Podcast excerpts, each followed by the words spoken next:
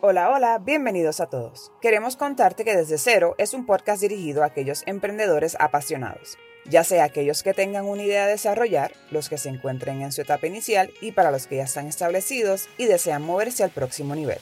Mi nombre es Chef Deliani, consultora experta en la industria de alimentos y bebidas, chef de profesión y emprendedora. Y conmigo está Denise Fitzgerald, potenciadora de personas, consultora de recursos humanos, speaker y también emprendedora. Este podcast es un diario en donde estaremos plasmando las diversas facetas del emprendimiento con el propósito de caminar juntos, compartir anécdotas, buscar soluciones y acompañarte en los diferentes procesos. Pero esto no es un podcast regular. Aquí nos divertiremos juntos, lloraremos juntos y te ayudaremos a diseñar el futuro que te mereces.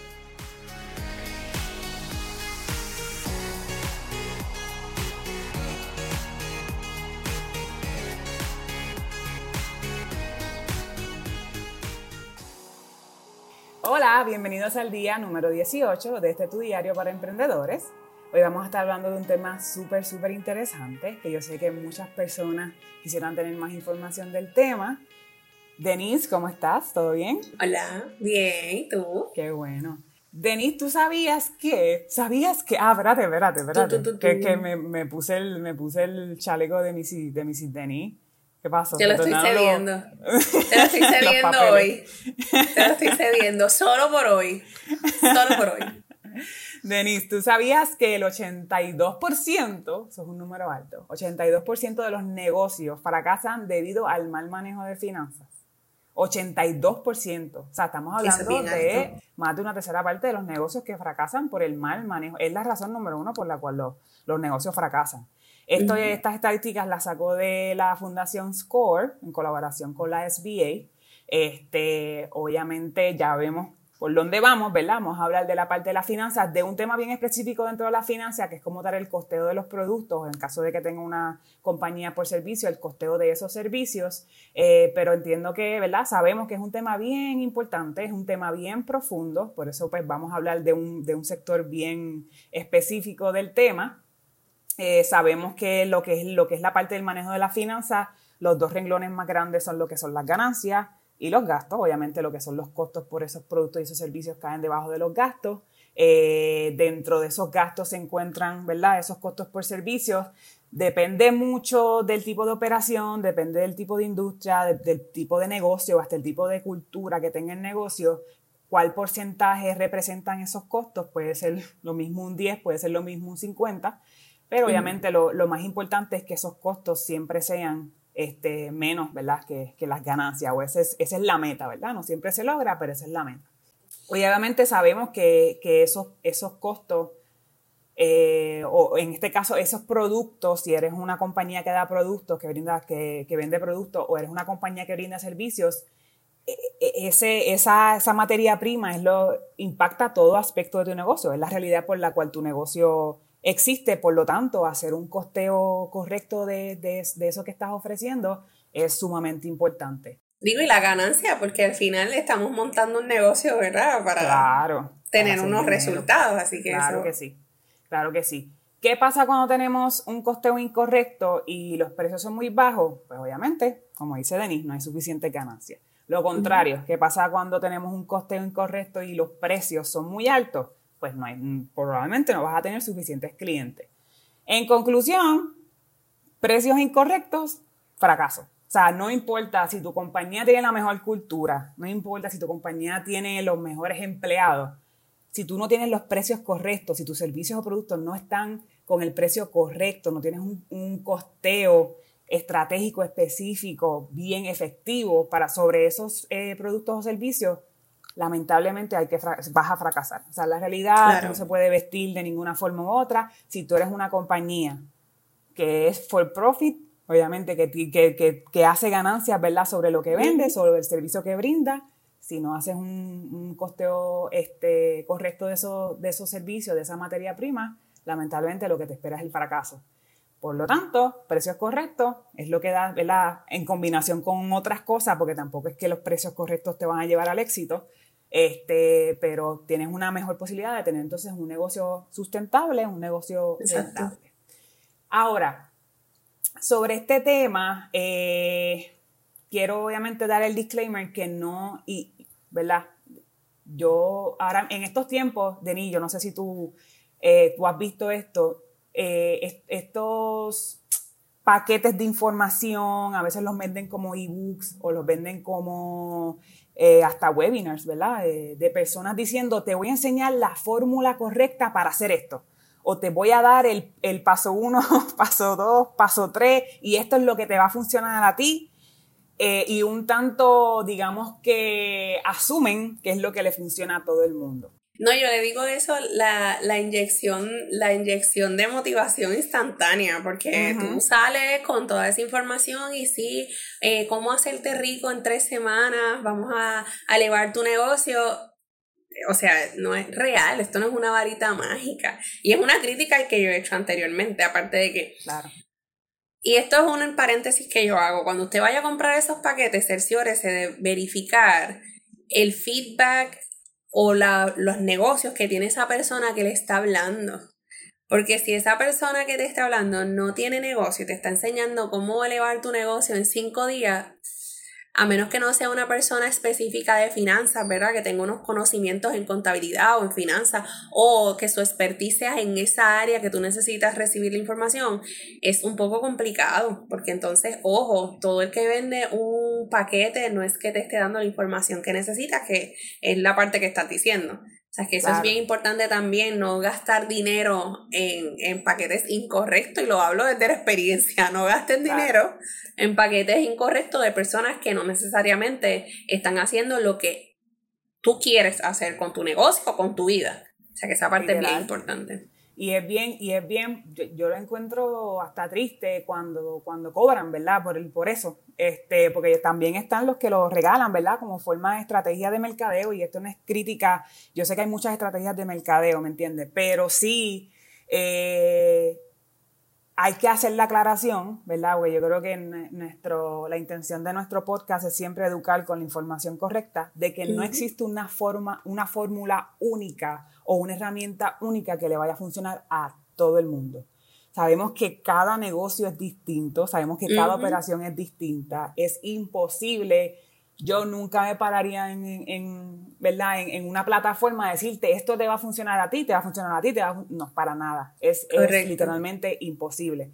Así que a pesar de eso, ¿verdad? hacemos la aclaración, a pesar de esto, sí hay unos factores que digamos que todos los negocios tienen en común, que se toman en consideración al momento entonces de hacer este, este costeo del producto o del servicio que tú brindas. Este, el, primer factor, empezamos con el factor número uno, siendo el, digamos que el más básico, pero el que muchas veces nos, olvidamos, que es cuánto te cuesta la producción de eso, ¿verdad? La producción del producto o, la, o, la, o producir el servicio que vas a brindar.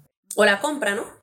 ¿Se incluye la compra de ese producto? Claro, definitivo. No debe ser el único criterio, obviamente. O sea, como, como les digo, les voy a mencionar cinco factores. Este es el primero nada más. O sea, que nada más esto es una quinta parte. Nunca debe ser el único criterio y debe ser lo más específico posible. Tiene que tomar en consideración si es un producto que usted está manufacturando, tome en consideración todo, cada paso de esa línea de manufacturación, todo, cada paso usted tiene que tomarlo en consideración. Yo sé que estoy siendo bien general sobre el, sobre el tema de, de lo de ser específico, porque tenemos un ejercicio bien chévere a lo último que vamos a estar haciendo, donde vamos a hacer aquí en vivo y a todo color un costeo, obviamente bien sencillo por el, por el, el, estilo de, de delivery que estamos dando, pero vamos a, vamos a indagar un poquito más en cuán eh, específico tenemos que ser al momento de costear ese producto o ese servicio. Pero ese es el factor número uno. ¿Cuánto te cuesta crear eso? Ya sea crear el servicio o crear ese producto. Factor número uno. Ahora, factor número dos, que nunca nos podemos olvidar de él, es la competencia.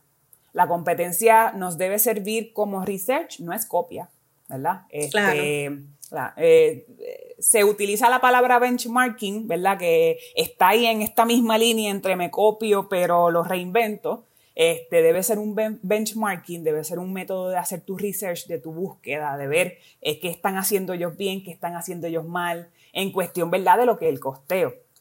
¿Cuál es la mejor forma, Denise, de verificar los precios de la competencia, por ejemplo, de un, de un restaurante?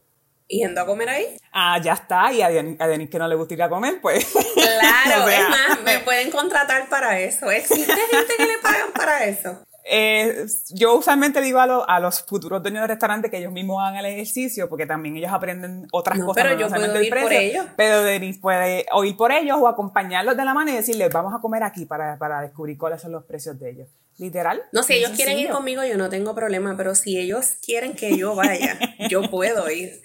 Libre y voluntariamente.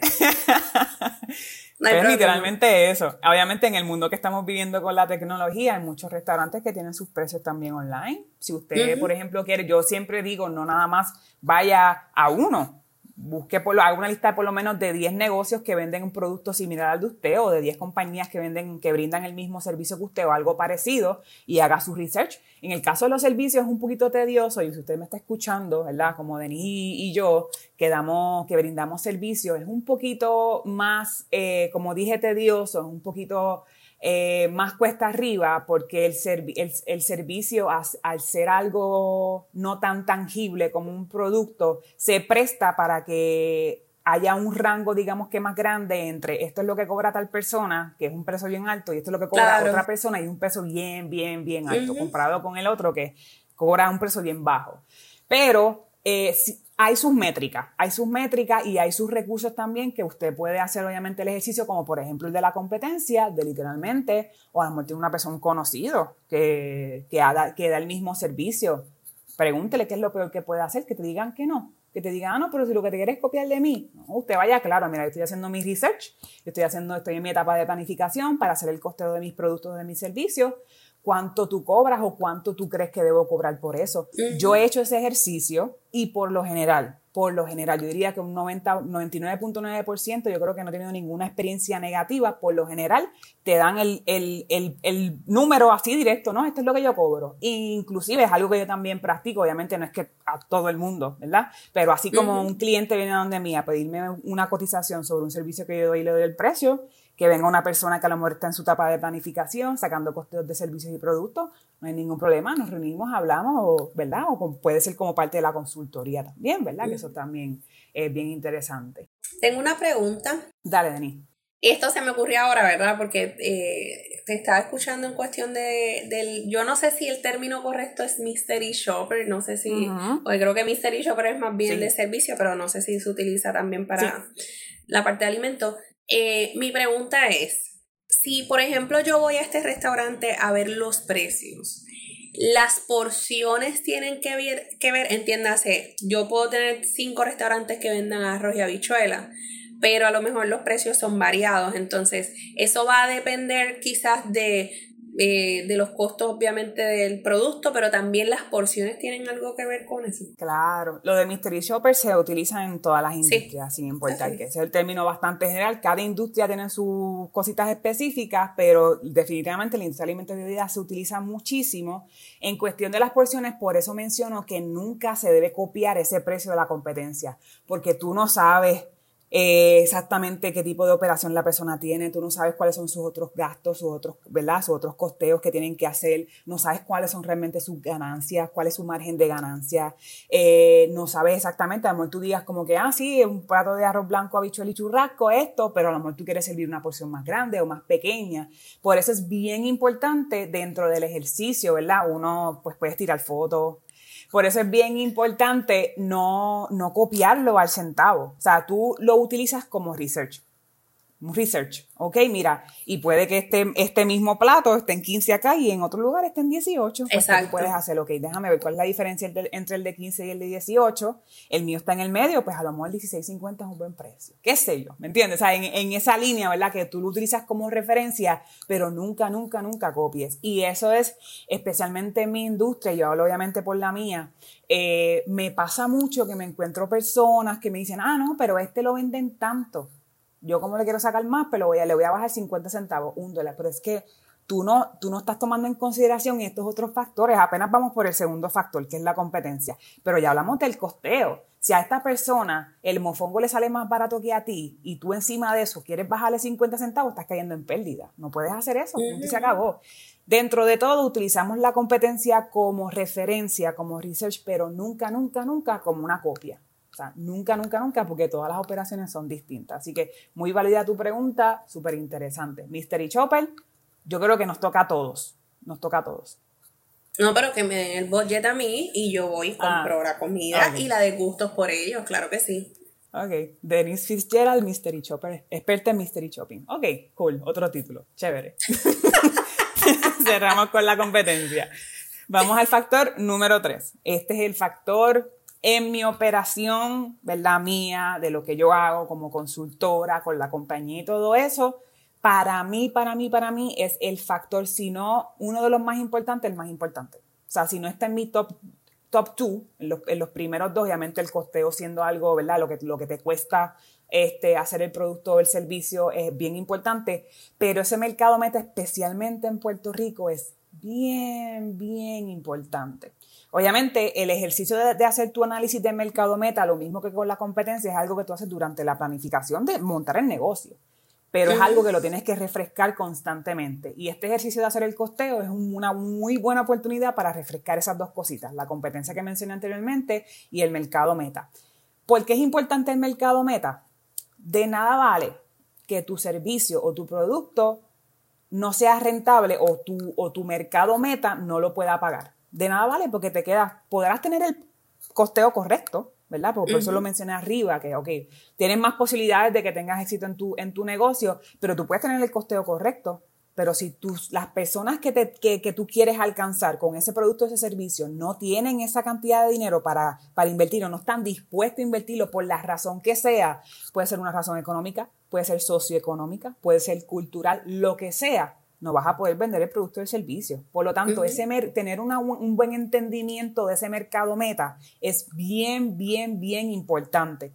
¿Cómo tú puedes hacer, cómo puedes encontrar exactamente que tus clientes, ¿verdad? O ese, ese mercado meta, que ellos están, cuánto ellos están dispuestos a pagar por tu servicio, tu producto? Encuestas, preguntarle a amigos, compañeros, eh, grupos focales, verifícate los reviews de la competencia, es algo que lo puedes ver también desde una computadora. Entrate al Facebook, entrate al Google Business de, un, en el caso, ¿verdad? Que sea un restaurante, una tienda de ropa, un, si eres, por ejemplo, freelancer, eres fotógrafo, verifícate los reviews de ese fotógrafo.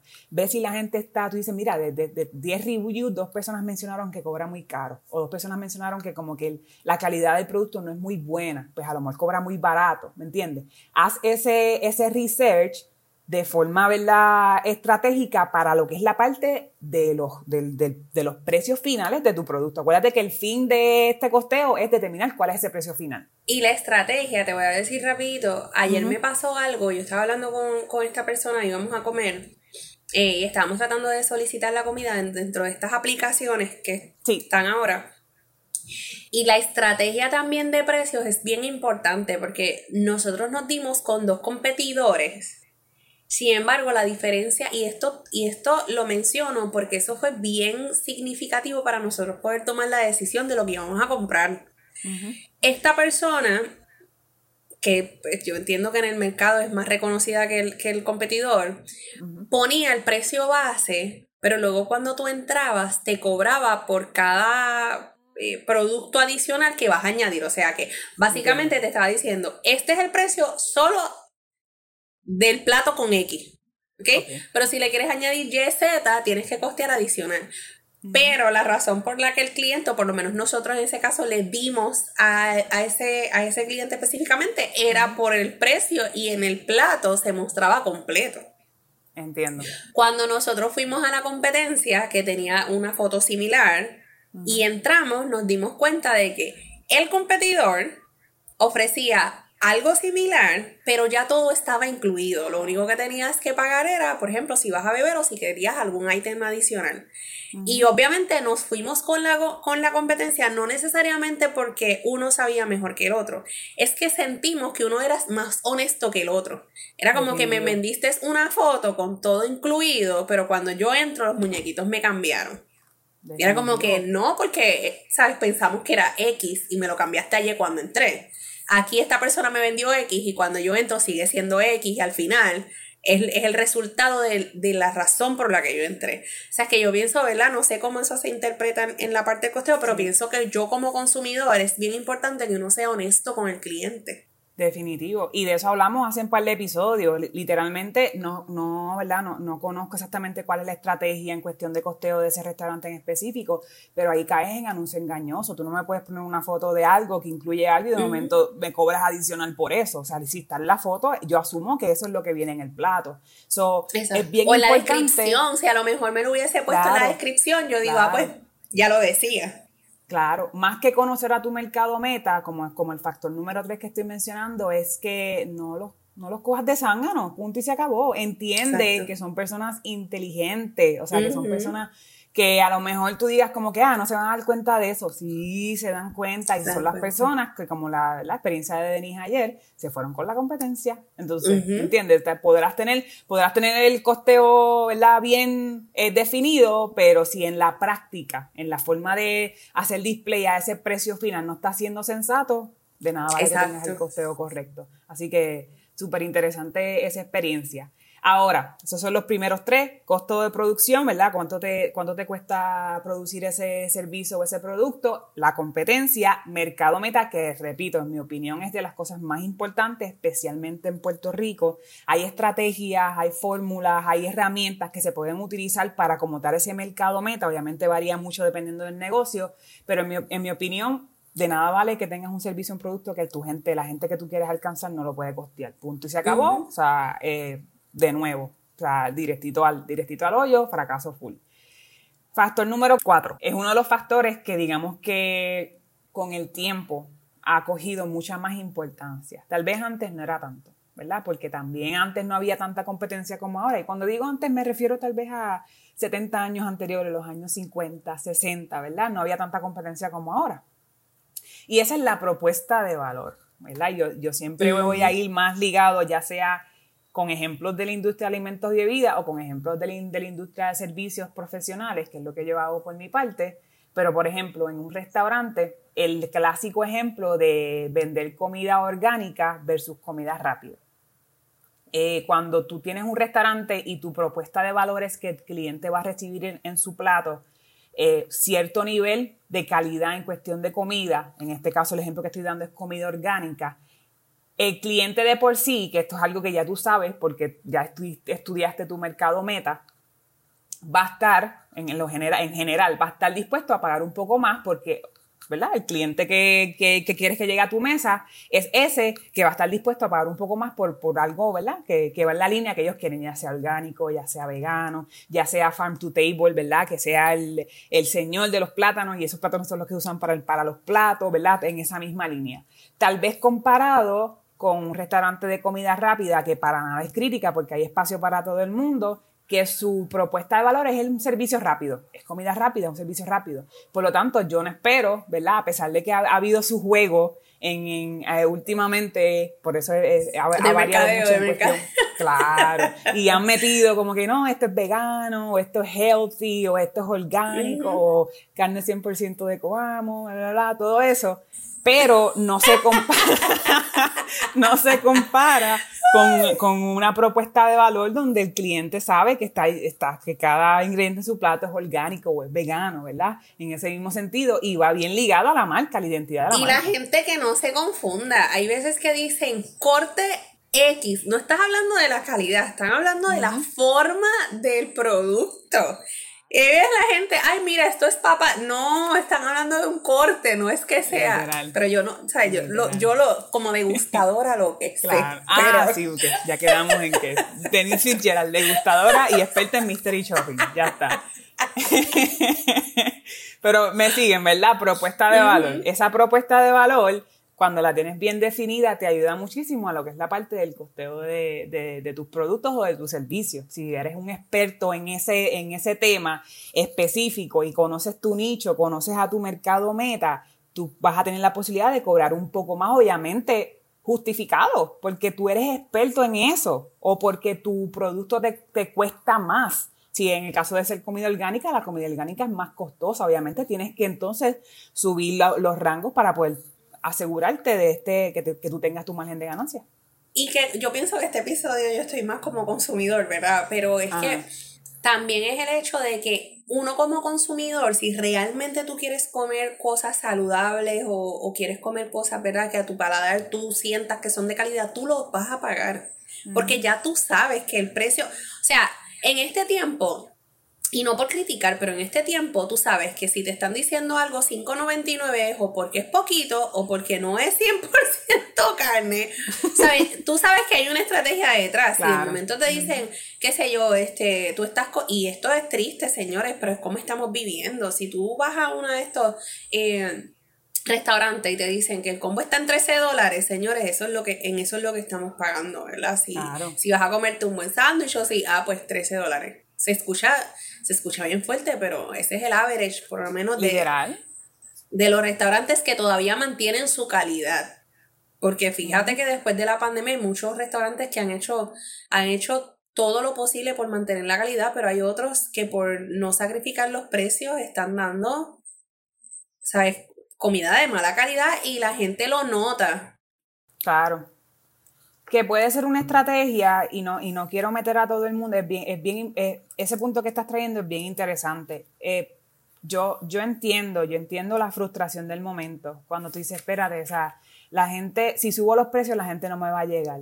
Pero no siempre la contestación es bajar la calidad de tu producto. No siempre la contestación es bajar la porción de los platos, porque la gente entonces se siente que las estás cogiendo de zángano. No siempre es la opción. Entiendo la frustración pero mucho ojo en caer en prácticas insensatas, tampoco así. Si tú, si tú, si, si tú siempre va, ve atrás a esta cultura, a la identidad de tu marca. Si tu marca es reconocida y está establecida como XYZ, tienes que tratar de que XYZ se cumpla, sin importar los tiempos, sin importar las etapas. En el caso de que tú te encuentres en una posición donde estás a punto, o sea, cuando tú dices, la, mi única opción es esta, que casi siempre, mi gente, mm, casi siempre esa única opción es algo de usted. Siempre hay mucho más que una opción. O sea, si, comparte el problema con otras personas, busque información. Pero si usted se encuentra en ese punto, diga, mi única opción entonces es bajar la calidad del producto, yo le daría el, el challenge de buscar entonces qué, va, qué, qué, qué aspecto en la base de su negocio a lo mejor tiene que cambiar para que entonces no tenga que pasar esa línea entonces de caer en bajar la calidad de sus productos. Eh, que puede ser, que es algo que más adelante lo voy a mencionar, otros tipos de gastos que tenga su compañía. A lo mejor por un tiempito usted va a tener que hacer el sacrificio de que la ganancia en ese plato o en ese producto o en ese servicio no sea tanta como usted está acostumbrado, pero va a ser algo temporero. Voy a, voy a tratar de minimizar gastos en otros aspectos del negocio para poder seguir cumpliendo con esta promesa, con esta propuesta de valor que yo puse allá afuera hace cinco años, hace seis meses cuando sea que abrí el, restaurante, la compañía, lo que sea, para cumplir con eso y asegurarme que mis clientes sigan regresando, voy a tener que entonces minimizar, minimizar gastos en otro aspecto de mi negocio. Así que... Y también ser honestos. Por ejemplo, a mí eh, ahora con la escasez de los plátanos, me da risa, pero es cierto que mucha gente está sustituyendo los... Gente que vendía, porque hay gente que empezó su negocio con plátanos congelados y ok, pues si empezaste el negocio así, la gente te lo compró, qué chévere. Pero hay gente que que sus negocios se destacaban o, o, tú sabías que lo que tenías ahí eran plátanos naturales. Denis, porque recuerden que estoy hablándoles como consumidor. Yo prefiero que me digas que no hay plátanos a que yo esté siempre yendo a tu local y comiendo plátanos naturales y que me vendas uno, me hagas pasar unos congelados por naturales. Yo prefiero que me digas que no hay plátano. Porque no es, no es, no es o sea, a veces, y yo puedo entender que a lo mejor el cliente dice, bueno, pues como no hay de esto, vamos a sustituirlos por eso, pero el cliente se da cuenta, o sea, es... Los clientes fieles que van siempre ahí, lo primero que van a hacer es levantar bandera y decir, oye, me estás cogiendo de bobo, me estás vendiendo algo que no es lo que yo consumo. Claro. Yo no sé si eso está bien, pero yo prefiero que me pongan una notita, mira, no tenemos este producto disponible a que me vendas algo al mismo precio que yo sé que no es lo. Y esto estoy poniendo un ejemplo, pero esa soy yo. Esa soy yo. No, volvemos atrás a las prácticas insensatas. volvemos atrás, eso, eso no tiene otro nombre. Aquí hay que decir las cosas como son. Estoy bien controversial hoy. como el mismo ejemplo que mencionaste, lo del mercado meta. O sea, tu, tu mercado, tus clientes no son bobos o sea, tienes, que, tienes que mantenerte en prácticas sensatas, honestas, como dice Denise, perfecto ejemplo. Mira, si hay si un producto, especialmente lo que es la comida criolla, el ejemplo que más nos toca, porque es algo que lo, lo, acabamos de vivir, la escasez de plátano, sea sensato con sus clientes. Por el momento estaremos utilizando o estaremos cambiando de este producto a este producto. O por la, la gente va a entender porque es algo que todo el mundo estamos pasando por eso. Pero también le dan la oportunidad al cliente de elegir antes de si quiero consumir o no consumir el producto. Claro. En mi caso, ahora me pongo el, me quito la chaqueta de Mrs. Denis, me pongo la chaqueta de consumidor. en mi caso, que yo sé que tú también estás en la misma línea porque lo mencionamos hace un par de episodios, eh, yo prefiero comer en un lugar donde hay una práctica honesta de lo que yo sé que lo que yo me estoy comiendo, lo que estoy consumiendo, es lo que realmente ellos me están vendiendo, hay más posibilidad, aunque no me encante, aunque diga, ya, che, pero yo plátano frisado de verdad que no quiero, entiendo la, razón que sea, aunque no me encante, pero hay más posibilidad de que yo siga consumiendo y sea un cliente, un consumidor repetitivo, a que me trates de coger de zángana, que no voy a volver, y no nada más no voy a volver, también le voy a decir al vecino, al primo, al, al, marido, a la mamá, mira, te van a coger de perdón, te van a coger de zángano y te, y te, van, a querer este, vender algo que, que, sabemos que es congelado o que cambió, qué sé yo, de marca o lo que sea. Y te voy a decir más, yo no tengo problema incluso si tú me dices, mira, por el momento estamos sirviendo tostones congelados. Esa es la opción. Y que tú me des a mí la oportunidad de yo decidir, ah, pues no los quiero o los quiero. Pero si me los pones en el plato sin decirme nada, yo sabiendo que, o sea, el no, shock, no. El shock. Y más nosotros los puertorriqueños que somos tan chabones con eso. O sea, es como, de nuevo, es una práctica que obviamente este ejercicio, y, y, le, y le doy el challenge, ¿verdad? De que si usted se encuentra en un momento donde siente que está que los precios finales de su producto o su servicio no están a la par con el costeo, ¿verdad? Que eso es lo que estamos hablando hoy, que haga este ejercicio de, de, buscar información y vuelva entonces a refrescar lo que es el mercado meta, vuelva a refrescar su propuesta de valor y siempre, siempre, acuérdense en que los, las personas sensatas y honestas son las que triunfan. El éxito es de las personas honestas. ¿Ok? Así que haga ese ejercicio y a la misma vez vea si usted se encuentra a punto de o en la una práctica de poca honestidad, haga el cambio, haga la modificación, porque sinceramente no, no va a ir. y voy a hacer un paréntesis, a lo mejor usted dice, ah, no, pero fulano, y se empieza a comparar, ah, no, pero mira, Sudano este, fue exitoso, Mengano fue exitoso. Vea cómo están cayendo los tiburones blancos. A lo mejor no cae hoy, no cae en tres años, no cae en cinco, pero eventualmente se destapa la olla de grillos y después es peor, porque entonces la controversia es mayor a que si fueras honesto desde el principio, estoy hablando de honestidad en todas las características, ¿verdad? Tanto de servicio como de, producto. A que usted sea honesto desde el principio y haga una práctica honrada y haga una práctica eh, sabia al final del día. No, y el comentario de a fulano le va bien, primero que nada, que usted no sabe. Eso es lo que ah, se exacto, muestra. Eso es lo que se muestra. O sea, el hecho de que usted piense que a fulano le va bien, usted no sabe que a lo mejor la persona ya ha perdido millones y millones de dólares tratando de arreglar una imagen o tratando de arreglar el, el, error. Y como dice Denis, usted no sabe dónde la persona va a estar parada en 10, 15 o hasta en 6 meses. Sabemos que todos los días se descubren, ¿verdad? Estas prácticas deshonestas de los mismos negocios, comerciantes. Este, así que yo lo que digo es, y, y, es algo que, o sea, es bien importante, honestidad ante todo. Honestidad en cada paso, en cada proceso, en cada, en cada etapa. Sea honesto, sea honesto consigo mismo, sea consigo, con, con usted mismo, sea honesto con su personal, sea honesto con sus clientes, con su mercado.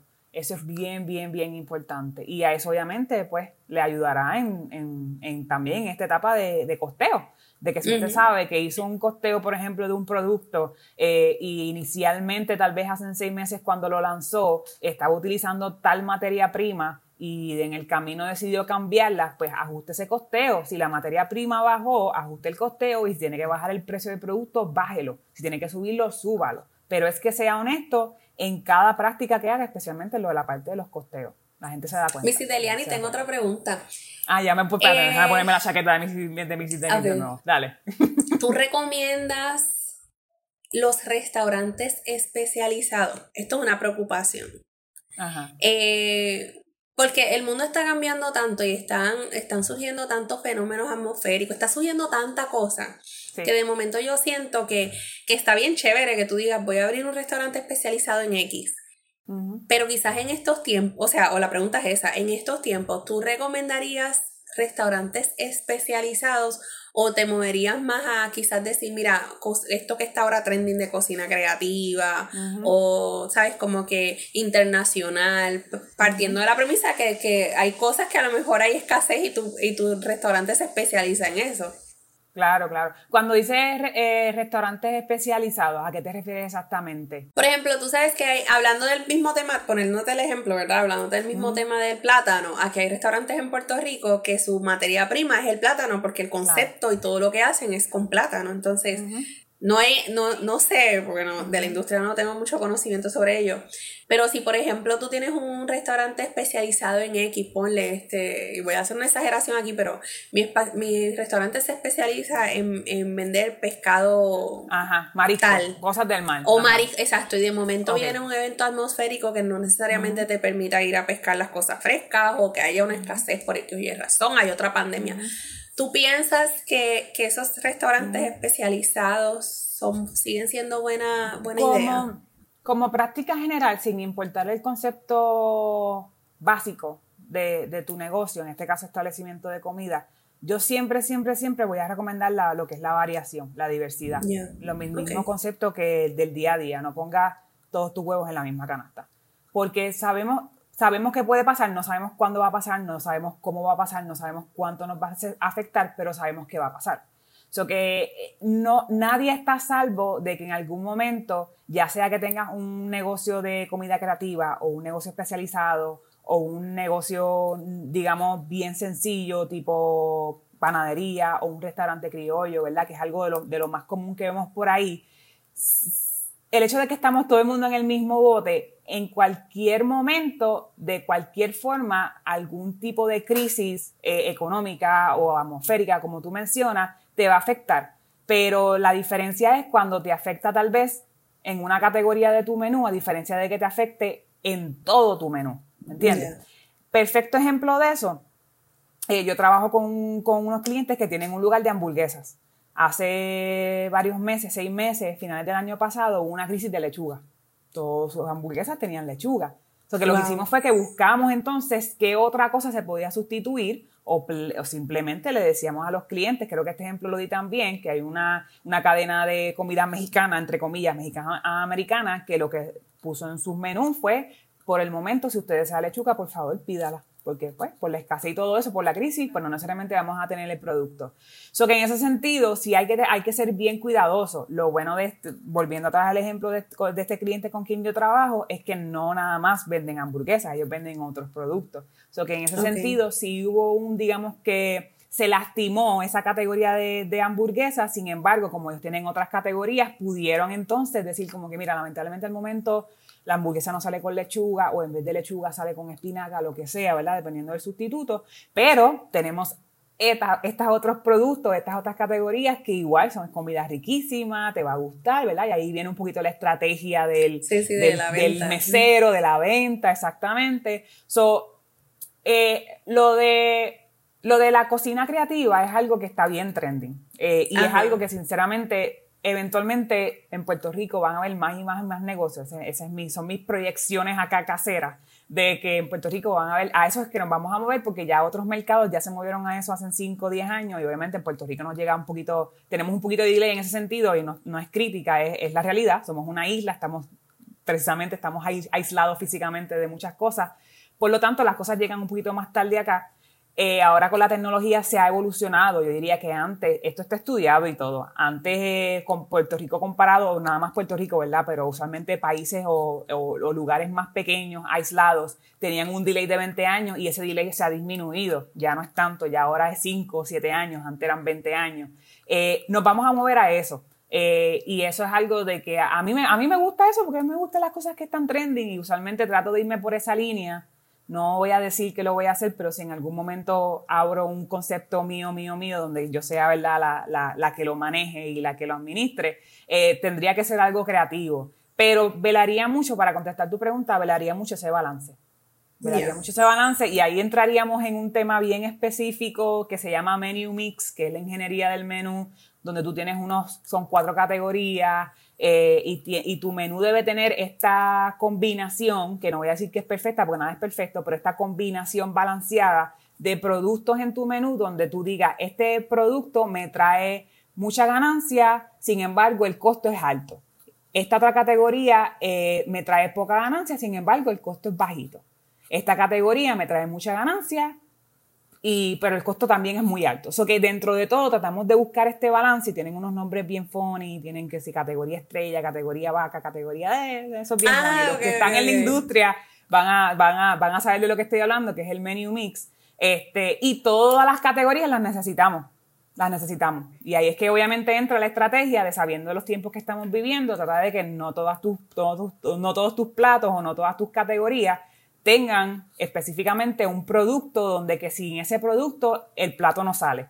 Porque tal, tal vez puedas buscar sustitutos, pero si hay un producto, por ejemplo, un mofongo, y la gente quiere mofongo de plátano y no hay plátano, pues no, pues el plato no sale, punto y se acabó. Porque si la gente no, la persona no quería yuca, la persona no quería amarillo, pues no, el plato no sale. Y nada, ¿qué tal, Denis? ¿Contesté tu pregunta? Sí, definitivamente. Vamos entonces al factor número 5, de este, de este grupo de factores, valga la redundancia, que se necesitan para hacer un costeo correcto, que es el margen de ganancia, que es la razón por la que existimos como negocio, ¿verdad? Si usted es un negocio eh, con fines de lucro, ese margen de ganancia es bien necesario. El margen de ganancia varía mucho, también como lo que es la parte del costeo o del precio final del producto o del servicio. Eh, como práctica general, tratamos de que sea por lo menos un 10%. So que de todo, de todas tus ganancias, de todas las ventas, después que tú le saques todos tus gastos, todos tus costos, por lo menos te quede un 10% de ese, ¿verdad? De ese número. Para muchas personas, a lo mejor con poca experiencia, van así como que digan, pero 10% nada más. Pero acuérdese que ese 10% de la ganancia es de la compañía. Si dentro del costeo, de, de, por ejemplo, si hablamos de labor, ¿verdad? Que Denise es la experta en eso, pero si hablamos de labor, y usted, por ejemplo, eh, trabaja en cocina o trabaja haciendo, manufacturando, creando ese producto, usted se incluye como costos de nómina. Usted, o sea, usted va a tener su ganancia, pero cuando hablamos del margen de ganancia nos referimos a ese dinero que es de la compañía. ¿Para qué se utiliza ese dinero? Se utiliza para ahorro, se utiliza para compra de equipo, se utiliza para pago a dueños en cuestión de bonificaciones, pago a inversionistas, se utiliza para la etapa de crecimiento, si quieres expandir, si quieres abrir otra localidad, si quieres abrir tu primera localidad, si quieres rentar una oficina. Para eso es ese, margen de ganancia global. ¿Está bien? Eso que no, no, no lo veamos como que ah, 10% nada más, obviamente eso también se ve al, al macro ¿verdad? Y, cuando uno lo ve al mes, si sus ventas mensuales son 10 mil, 20 mil, pues el, 10% de eso es algo significativo para que usted entonces lo retenga y lo, y lo tenga ahí, obviamente, para los ejemplos que le mencioné. Ese es el promedio. Me encantaría decirle que todos los negocios que abren, eh, especialmente ese primer año, año y medio, logran el 10%. La realidad es que no. Usualmente se toman, por lo menos en mi industria, puede ser hasta tres años para realmente lograr tener una ganancia de un por ciento. Este, Pero la meta, claro que sí, la meta es tener por lo menos un 5% dentro de esos primeros años, digamos que hasta los 5 años. Ya después de 5 años usted puede ir moviéndose y, ¿verdad? Conozco de casos que logran llegar a un margen de ganancia de un 20%. Que hay casos y hay casos que logran un 50% en margen de ganancia. Ya eso es más que nada servicios tecnológicos, servicios médicos. Esas industrias pues tienen bastante, su margen de ganancia es mucho más amplio.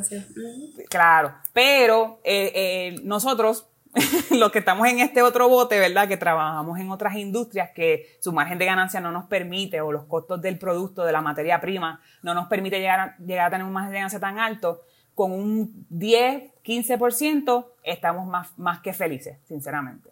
esos son los cinco factores que influyen en lo que es la parte del costeo del menú o del costeo de un, de un producto o un servicio, ¿verdad? Ahora, yo quiero hacer un ejercicio bien interesante Así que sigo con la chaqueta de, de Mrs. Denis. No me voy a no me voy a llamar Mrs. Deliani porque eso es tuyo. ¿Me entiendes? Meramente que tú me no, tu chaqueta y, tengo tu chaqueta. Claro, claro. No fue que yo te la robé, yo, tú me la prestaste. So, yo quiero hacer un ejercicio aquí rapidito, flash. Eh, si usted tiene la oportunidad de tomar nota, tome nota y a lo mejor pueda, tenga la oportunidad de hacer, de hacer el ejercicio con alguno de sus productos o de sus servicios. Ahí está Denis enseñándome el bolígrafo. Muy bien, muy bien, muy bien. y vamos a hacer un rundown estimado de cuánto sería hacer un coste de un producto y hacer un, costeo de un servicio. El servicio es mucho más complicado, hay que decirlo. No es tan tangible como el producto, sin embargo, se puede. So que yo lo que quiero es que nada, no, no, más que nada nos enfoquemos en, en la parte del costeo del producto y el servicio más que nada va a ser algo mucho más general porque es algo mucho más, más específico. Así con el producto se me ocurre, Denise, ya que has establecido en los, en los por lo menos en los últimos 19, eh, 18 episodios, y han sido 19 en total. Eh, por lo menos en los últimos 18 episodios has establecido que te encanta comer. Así que... ah, no, lo tenía claro, si alguien tiene dudas, sí. Yo te quiero preguntar, Denise, para este ejercicio de costear un producto, vamos a hacerlo, acuérdense que esto, esto es un estimado, quieren hacer ejercicio, háganlo, eh, pero vamos a hacerlo de forma bien general que tú me des, que tú escojas, por ejemplo, tu plato de comida favorito, pero que sea un plato completo. No me digas como que con, con leche. dime, o sea, como que uno que tenga su proteína, su starch, este, algún vegetal tal vez, o algún garnish, o una salsita, algo completo. Para entonces empezar con el ejercicio. Dime, cuéntame, ¿cuál es tu plato de comida favorito o cuál quieres utilizar para este ejercicio? Bueno, el que quiero utilizar, porque es el, el que tengo antojo para hoy. Dale. Pues tú sabes que yo a veces me pongo, yo como por antojo a veces, está mal, no hagan eso, pero yo... Hoy me gustaría una pastita. Pasta, ajá. Pasta. ¿Qué tipo de pasta? Salsa, eh, puede ser lazo. Ok. Lazo. Eh, con salsa marsala. Ajá, wow. Ay, nos fuimos internacional. Sí, con pollito con pollo. ¿Pechuga de pollo? sí, puede ser pechuguita. Ok. Con cebollitas caramelizadas. ¡Uf! ¡Tengo hambre! Tiene hambre, ¿eh? y cherry tomatoes. Ya está. Ok. Ya con eso yo estoy chilling. ¿Ya te llenaste? No, todavía. quiero comérmelo. Anda. ¿Qué más te tengo que dar? ¿Te tengo que dar un vegetal? vamos a ir. No, yo creo que por, lo menos el, plato está completo. No sé si quieres añadirle una tostadita por el lado de quiero el side de brócoli. Quiero ah, quieres un side, de, brócoli. Wow, yo le dije que sea completo, pero no, esperaba que fuera tan completo. Sí, yo quiero el side de brócoli. Si me quiere entrar un pancito, me lo como también. Ah, pues está bien. Vamos a poner una, tostadita de mantequilla con ajo o algo así, ¿verdad? Qué rico. Estoy aquí tomando nota. Esto es, esto es en vivo y a todo color, mi gente. Ya ahí tenemos el plato. Más o menos mientras me estabas diciendo, pues te iba, te iba a, preguntando, ¿verdad? Ok, pues por ejemplo, cuando usted tenga el plato, va a ser un desglose bien detallado. La pasta, qué tipo de pasta es, ya quedamos que es en pastalazo. La salsa, ¿qué tiene la salsa? Tiene base de, base de carne o lo que es el beef base, tiene agua, tiene, eh, tiene un poquito de crema, todo eso hay que enlistarlo. lo que es la crema, el beef base, tiene mushrooms, que tiene mushrooms, Llegamos a la pechuga. una pechuguita, pero la pechuga tienes que adobarla, ¿verdad? Pues el adobo también va al costeo, eso que escribimos ah, adobo. Todo eso. Vamos a poner que le pones ajito picado a la pechuga, eso también va al costeo. ¿Cuánto te cuesta esa Wow, todo. Sí, claro, ese punto cinco onzas de ajo que estás utilizando, ¿cuánto te cuesta eso? Claro que sí, esa es la forma correcta de hacerlo. La cebollita caramelizada, lo mucho dice, pues cebollita caramelizada, pero si la receta de, cebolla caramelizada tiene azúcar morena, tiene vinagre balsámico, tiene aceite de oliva, tiene sal, tiene azúcar, todo eso se costea. Yo voy a hacer un rundown específico, obviamente lo estoy anotando, pero vamos a, vamos a sacarle un precio ya mismito.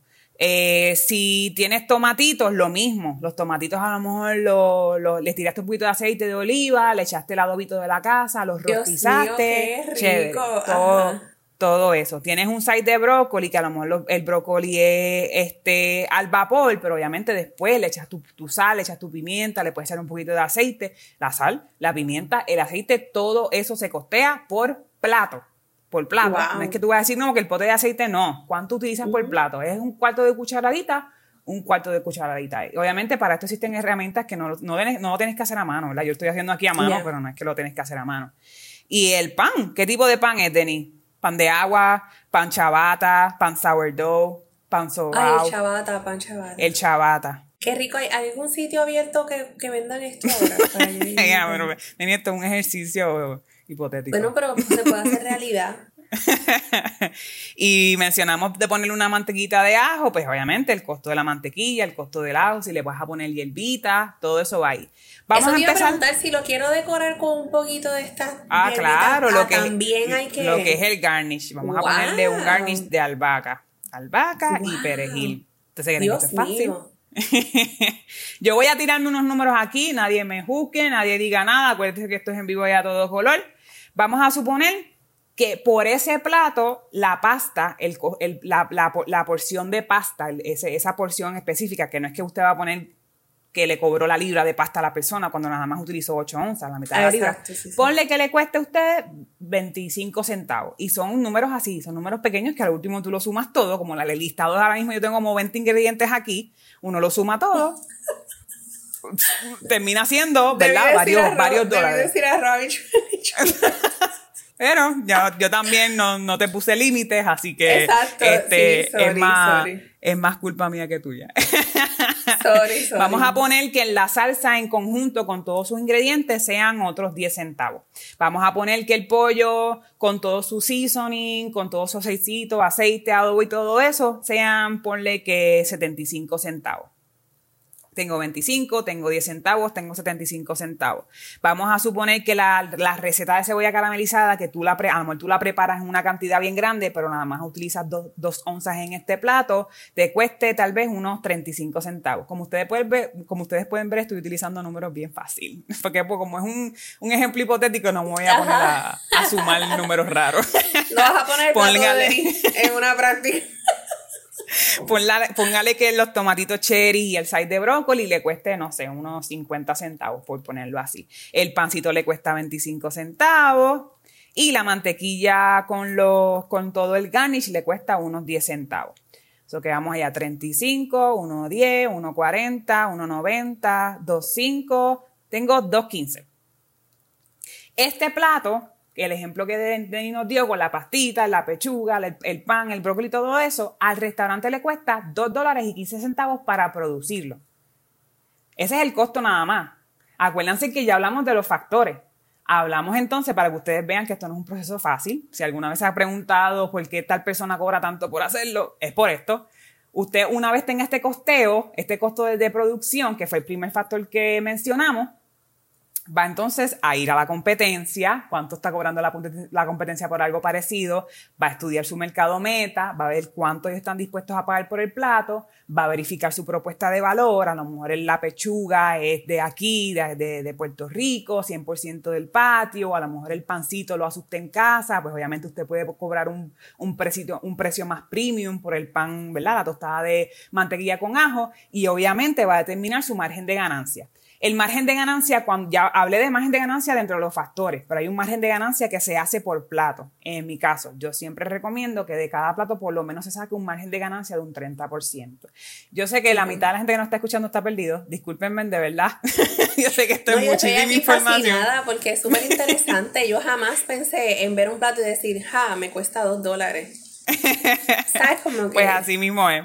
Así mismo es. El margen de ganancia en este caso, si lo multiplicamos el 2.15, estamos hablando de aproximadamente unos 6 dólares con 45 centavos. O que yo lo que hago es, como forma general, puede ser que este ejercicio es bien, bien práctico, le voy a sumar esos 6.45 a los 2.15 y me va a dar... es el margen de ganancia, perdóname. Ese es el margen de ganancia, los 6 dólares es el margen de ganancia. Es lo que tú, ese margen de ganancia en el caso de un plato es lo que te va a ayudar a ti a cubrir costos por labor, el tiempo que te toma la producción, todas esas cositas pequeñitas, operación, mercadeo, todo eso, eso es lo que te va a cubrir ese margen de ganancia por plato. El costeo de, un, de, los, de los productos es algo totalmente separado a lo que es las ganancias como tal globales de la, de la compañía. So que si no hago, no estoy haciendo la matemática mal, eso nos da 860. Eso quiere decir, y esto, ¿verdad? Un plato así tan elaborado, tal vez esto sería una porción bien pequeña, ¿verdad? 860 es un buen punto de comienzo, pero como acabo de mencionar, usted verifique. Ah, pero espérate, el restaurante de, que está en San Juan, que no necesariamente es su competencia que está ahí cerquita, pero sigue siendo su competencia, pues las personas pueden decidir ir a buscar este plato tan específico que nuestra consumidora aquí, este, experta, nos mencionó. Ellos pueden ir a San Juan a comérselo en vez de ir a Barranquita a comérselo por el mismo plato. Ellos cobran 10 dólares. Ok, 10 dólares. Ahí ya tienes un de estos. Pero espérate, mi pan, yo lo hago aquí y la gente viene aquí nada más a buscar ese pan. Pues vamos a subirle 50 centavos. Ya vamos por 10.50. Hablamos de la competencia, hablamos de la propuesta de valor y obviamente sin olvidarnos lo del margen de ganancia que ya lo realizamos. O que sobre todo esto, digamos que nos dé unos 10.50 10.50 en total, so que yo puedo determinar tal vez, y acuérdense que esto es un ejercicio aquí bien, bien básico, eh, le pregunté tal vez a, eh, a, tres personas que me rodean y me dijeron, ay, por ese plato en ese tamaño, yo lo probé, sabe bien rico, yo pagaría 12 dólares. Pues llegamos a los 12 dólares. Y ese es el precio final de ese plato. 12 dólares. Pero ustedes ven todo el proceso. Exacto. Tú, tú, tienes un punto, y disculpa que te interrumpa, es que esto está súper interesante. Tú tienes un punto, un punto de partida pero sobre ese punto de partida, tú puedes extender ese margen de ganancia a lo que está pasando en la industria. Claro. Y en este caso, el ejemplo que di, yo voy subiendo poco a poco, pero puede ser que usted se encuentre que llegó un momento a, lo, tal vez a los 15 dólares y a lo último, el último factor que revisó fue el mercado meta y la gente empieza a gritar y decirte como que yo no pagaría más 15 pesos por eso, yo lo que pago son 13 pesos, pues va a tener que bajarlo. So que esto es constantemente ajustable, o sea, va a tener que estar revisando constantemente y esto es un solo plato. Por eso es que, y aquí viene el regaño, por eso es que a veces cuando yo me encuentro restaurantes que tienen un menú de 100 platos, yo me quedo como que mm, tres meses haciendo un costeo. Eso es un solo plato. Tú tienes que hacer costeo de platos, de acompañantes, de bebidas, de algún postre que tú hagas, del menú de niños, todo plato en un menú, todo producto en un menú tiene que estar costeado de esa forma o una forma parecida, pero lo más específico posible. Pero para el consumidor, para el consumidor, para mí, yo estar frente a un menú que ofrezca más de cinco variedades de diferentes países, yo me abrumo. Yo me abrumo. Tampoco tapi, ¿sabes? Tampoco puedo con un menú tan pequeño. Yo soy como Hay un balance, hay un balance. Pero yo espero, ¿verdad? Que las, personas que nos escuchan, que a lo mejor no están dentro de esta industria haciendo estos trabajos, ¿verdad? El de tipo costeo y todo eso, ahora como consumidor vean un menú de forma distinta. Y créame, créame, créame que usted no tiene que ser experto para darse cuenta que un menú está costeado correctamente o incorrectamente, con estos factores que le acabo de mencionar. Así que, ¿qué te pareció, Denise, el ejercicio? Está súper interesante. O sea, me, me hiciste hasta motivarme a cocinar en mi casa. Porque... ah, bueno, uno también se da cuenta haciendo el ejercicio que un plato que venden a 12 dólares nada más le costó 2, dólares al restaurante. Sí, digo, y, y respeto a los restaurantes, no, claro, pero es que hay que hacer eso dinero. Me puede costar los dos y pico en mi casa. Literal. Mm. Literal, sí, en la Pero súper interesante, jamás pensé que, que el, o sea, yo sé que tú hablas de costeo, yo escucho eh, costeo, costeo, costeo, pero jamás pensé que fuera de esta manera. Este, y es súper interesante, me gusta. Mientras más detallado sea, mucho mejor. Tampoco es que se obsesione, pero mientras más detallado sea, mucho mejor. Y si usted necesita ayuda experta, busque ayuda. Es un servicio que yo, por, por lo menos yo doy con la parte de la industria, pero por ahí hay también muchos consultores, hay herramientas que más adelante le voy a mencionar algunos ejemplos que lo pueden ayudar a, lo que es establecer esos precios finales.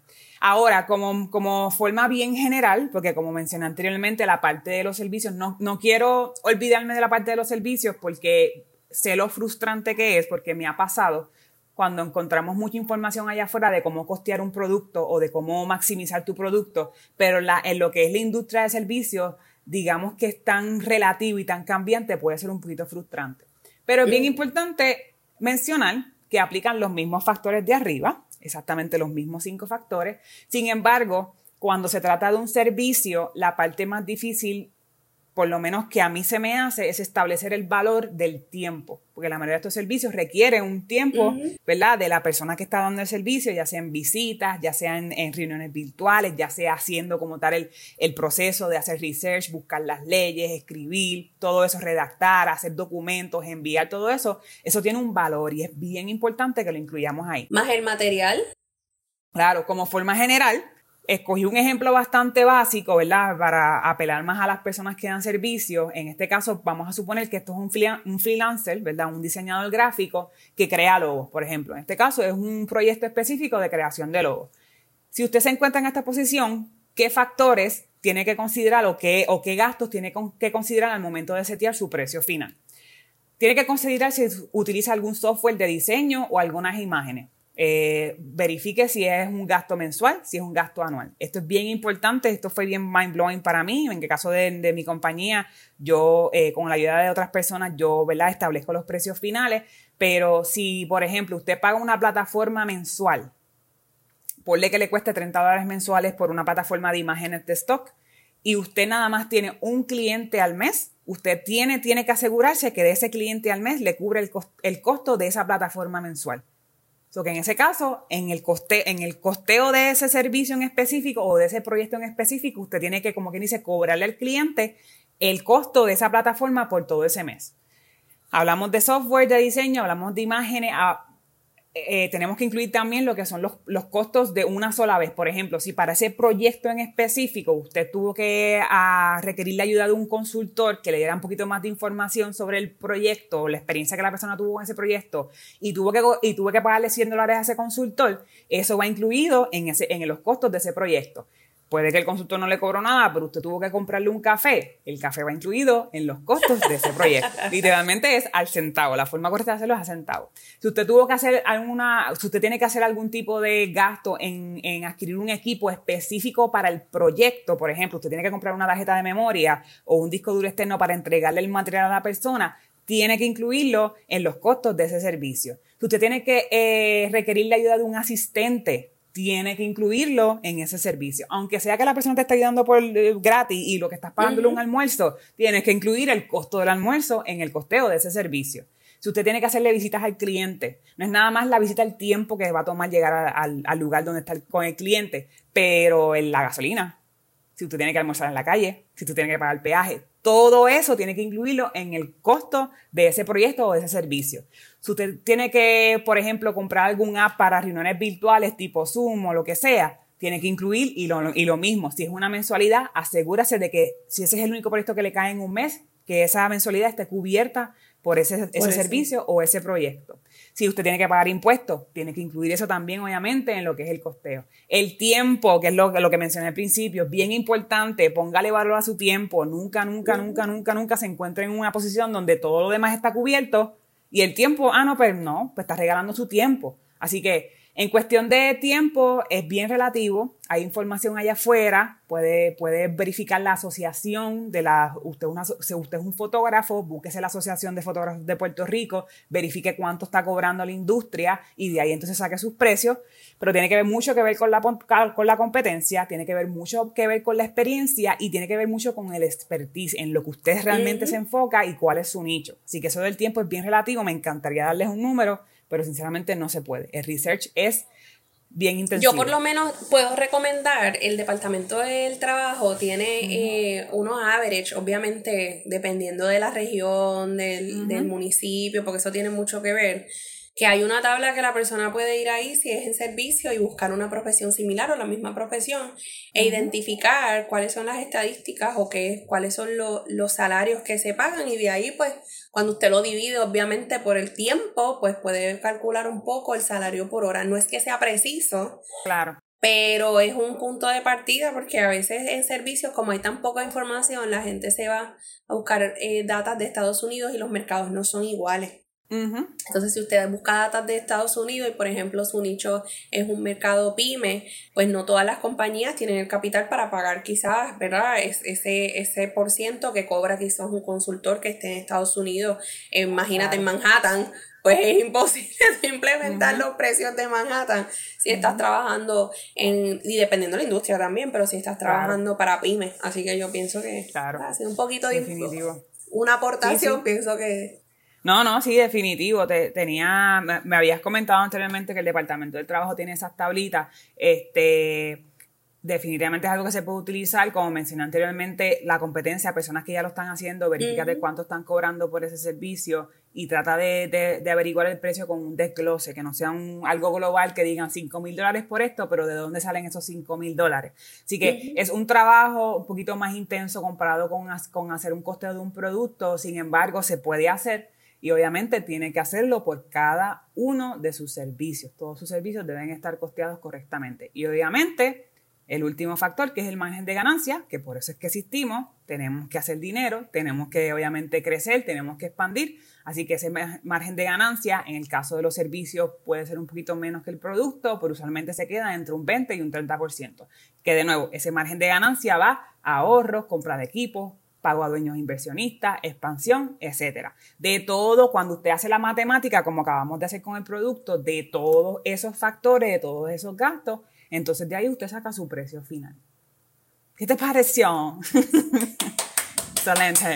Aplauso, please. Aplauso, please. Bueno, nada, yo creo que obviamente esto, esto es algo que está bien, bien comprimido y esto es mucha información. Sabemos obviamente que no podemos abundar demasiado en esto. Este, hay herramientas allá afuera que les pueden ayudar. Obviamente lo más arcaico es escribirlo en un una, bueno, arcaico, eso no como que de esto, no hay ningún problema si usted lo hace, pero una hoja de papel, saque una hoja de papel, haga una tablita y vaya número por número con su no, ni siquiera su celular, su calculadora, una calculadora solita, y vaya sumando uno más uno, cinco centavos aquí, diez mil dólares acá, lo que sea, para determinar ese precio final. Obviamente está la versión de eso en computadora, que puede ser algo como Excel o Google Sheets, ¿verdad? La versión de Google de de Microsoft Excel. Hay sistemas de POS, sistemas de puntos de venta que también lo incluyen. Ahí ya más, va entrando más a la tecnología moderna. Hay plataformas de contabilidad que también te incluyen lo que es la parte del costeo del producto o del servicio. Este, hay aplicaciones o sistemas de inventario también, que el inventario va siempre bien ligado. En el caso de ser una, una compañía, un negocio de productos, va siempre bien ligado al, al costo final de, o, el precio final de ese producto. Este, hay también sistemas de rastreo de proyectos, que son más, para, más que nada para el sector de la industria de, servicios, que es lo que es el project tracking, que ahí es que tú puedes ir traqueando todos los gastos de ese proyecto y al final pues te ayuda a hacer lo que es el precio final. Y obviamente la ayuda de estas dos personas aquí presentes, consulte un, un consultor, valga la redundancia, Pregúntale a, pregúntale a alguien, mira, ¿cuánto tú crees que puedo cobrar por este servicio? Abra, abra su mente a, a recibir también feedback externo porque le va a ayudar muchísimo como forma de cierre a, este maravilloso tema que a mí me encanta. Denis sabe que a mí me encanta todo esto de números y tablitas y Excel. Ah, yo, yo vivo, o sea, Excel es mi vida, de verdad que sí. Yo tengo tantas cosas en Excel que es hasta, hasta loco. Eh, obviamente no podemos dejar de, de, mencionar los otros costos. Esto nada más es un segmento, un renglón bien, bien específico, que es el costeo como tal o los costos del producto del servicio, pero no nos podemos olvidar es que este maravilloso mundo del emprendimiento tiene muchos costos. Por ejemplo, los costos por labor, que Denis más adelante nos va a hablar de eso, ¿verdad, Denis? Sí. ya la, la, tiré al medio, pero dijo que sí. ¡Eh! Claro, hablamos después del podcast. Necesito apoyo, mi gente. Esto, esto es una amenaza. Si usted quiere que Denis nos hable de cómo, de cómo maximizar esos costos de labor, por favor, escríbanos o denos un comentario en las redes sociales. Ponga, yo quiero que Denis nos hable de costos de labor y cómo maximizar ese tema. Voy a estar bien pendiente. Obviamente tenemos costos por mercadeo, ¿verdad? Lo que es la parte del marketing, la publicidad. Tenemos costos por operación, renta, luz, todo eso y unos costos que, ¿verdad? No, no todo el mundo incurre en esto, pero si usted tiene, usted procesa pago, ¿verdad? Ya sea físicamente o electrónicamente, hay unos costos por procesamiento de pago que todo eso tenemos que tomarlo en consideración al momento entonces de determinar cuál va a ser nuestro margen de ganancia global y todo eso. Así que... Digo, y las deducciones también que, hacen algunas plataformas por hacer servicios con ellos, que también, aunque usted piense que no, siguen siendo gastos. O sea, a lo mejor usted dice, ah, pues mira, es que voy a hacer solamente esta plataforma, pero hay unos fees también eh, por meramente usted tener el dinero en esas plataformas, así que eso también es importante. Definitivo, totalmente de acuerdo. Pues mira, Deliani, yo de mi parte quiero decirte que estoy bien entusiasmada con este campo. Yo no sabía, eh, de verdad, no es lo mismo tú ser consumidor y, comer a estar detrás de la estrategia. A mí me parece que es una información súper valiosa para todas las personas que estén pensando abrir un negocio, así sea gente que usted quiera vender comida desde un food truck, desde algo bien pequeño a tener un local. Recuerden que existen muchas compañías que empezaron en el micro y hoy día, ¿verdad? Están eh, transicionando sus negocios a locales, así que no se ponga límites, el límite solamente lo pone usted. Las herramientas están, en el caso de nosotras, ¿verdad? Pues eh, nosotras trabajamos ambas en, en industrias diferentes, pero eh, no significa que si, por ejemplo, nosotros no sabemos de algún tema, pues podemos buscar a algún experto, así que no se limite en escribirnos o en hacernos llegar sus comentarios o sus dudas, que para nosotros es importante y que por eso creamos el podcast más bien, ¿verdad? Eh, fue el propósito de, de poder brindar dentro de lo que es esta locura del emprendimiento, poder brindar un diario que usted se ría, que también tengamos temas que son un poco profundos, pero a la misma vez que podamos ayudarlos en el proceso. Y para eso tenemos un anuncio especial y eh, por el cual yo pienso, ¿verdad?, que van a seguir recibiendo apoyo e información de esta parte, pues, de Deliani, que es la, como yo digo por ahí, es la macaracachimba en lo que es número y el, el, tema de la industria de alimentos. Así que, Deliani, cuéntanos cuál es Definitivo. Súper super, emocionada, entusiasmada. Quiero, eh, yo sé que, que, este, este anuncio va a ser de beneficio a, a, muchas personas. Así que obviamente esto es bien específico de mi industria, pero si usted conoce a alguien que trabaja o que es dueño encargado de la industria de, la, de alimentos y bebidas, envíele este episodio, avísele, mira, esto, estas muchachas van a hacer esto. Si obviamente, como acabo de mencionar, si usted es dueño encargado de restaurante y quiere aprender eh, este tema, lo que es el costeo de los platos, que como puede ver es algo bien, bien, bien intenso, de una forma correcta, les quiero avisar que próximamente estaremos lanzando unos webinars, este, este tema siendo uno de los primeros. Así que lo que les puedo decir, les puedo exhortar que nos sigan en las redes sociales. En el caso mío, que es eh, Food Branding, nos encuentras en Instagram, en Facebook, en TikTok, este, en LinkedIn este, como Food Branding PR. También puedes visitar nuestra, nuestro website en www.foodbrandingpr.com. Ahí vamos a estar haciendo el anuncio, vamos a estar enviándoles recordatorios de qué día y a qué hora se van a dar los, los diferentes webinars. Eh, así que, como le dije, si no es usted, yo estoy seguro que usted conoce a alguien que ya sea que está pensando en abrir un negocio de comida o que tiene un negocio de comida o que trabaja en un negocio de comida, aunque sea como, ¿verdad? Un mesero, un cocinero que a lo mejor en un futuro quiera aprender este, cómo hacer un costeo de un menú, más que bienvenido. Envíe el, episodio, comparta las redes sociales de nosotros con, con, con ellos para mientras más gente alcancemos, mucho mejor. Así que yo creo que este, el contenido va a ser bien beneficioso, va a ser en arroz y habichuela, lo vamos a poder entender, que no es una fórmula perfecta para todo el mundo, ya se lo dije al principio, pero te va a dar la base que necesitas para hacer eh, ese, más que motivación, te da la base, el conocimiento para hacerlo este, por tu propia cuenta. Así que nada. Pues con esto nos vamos. Nos fuimos. Bye. Gracias por conectarte con nosotras y por ser parte de este diario que estaremos escribiendo juntos. Recuerda que nuestro contenido lo puedes conseguir en Spotify y Apple Podcast, así que no te olvides de darle follow y compartir. Nos encuentras en Instagram y en Facebook como desde cero PR, desde cero con Z. Y si tienes alguna duda o deseas que discutamos algún tema en específico, escríbenos a desde cero PR gmail.com, desde cero con Z PR gmail.com. Eh, saludos y bienvenidos. Si no lo hago, no, no funciona. Sorry. No, ya, sabes que ya no es burla, es preparación. Digo, nunca fue burla. De nada. Es preparación.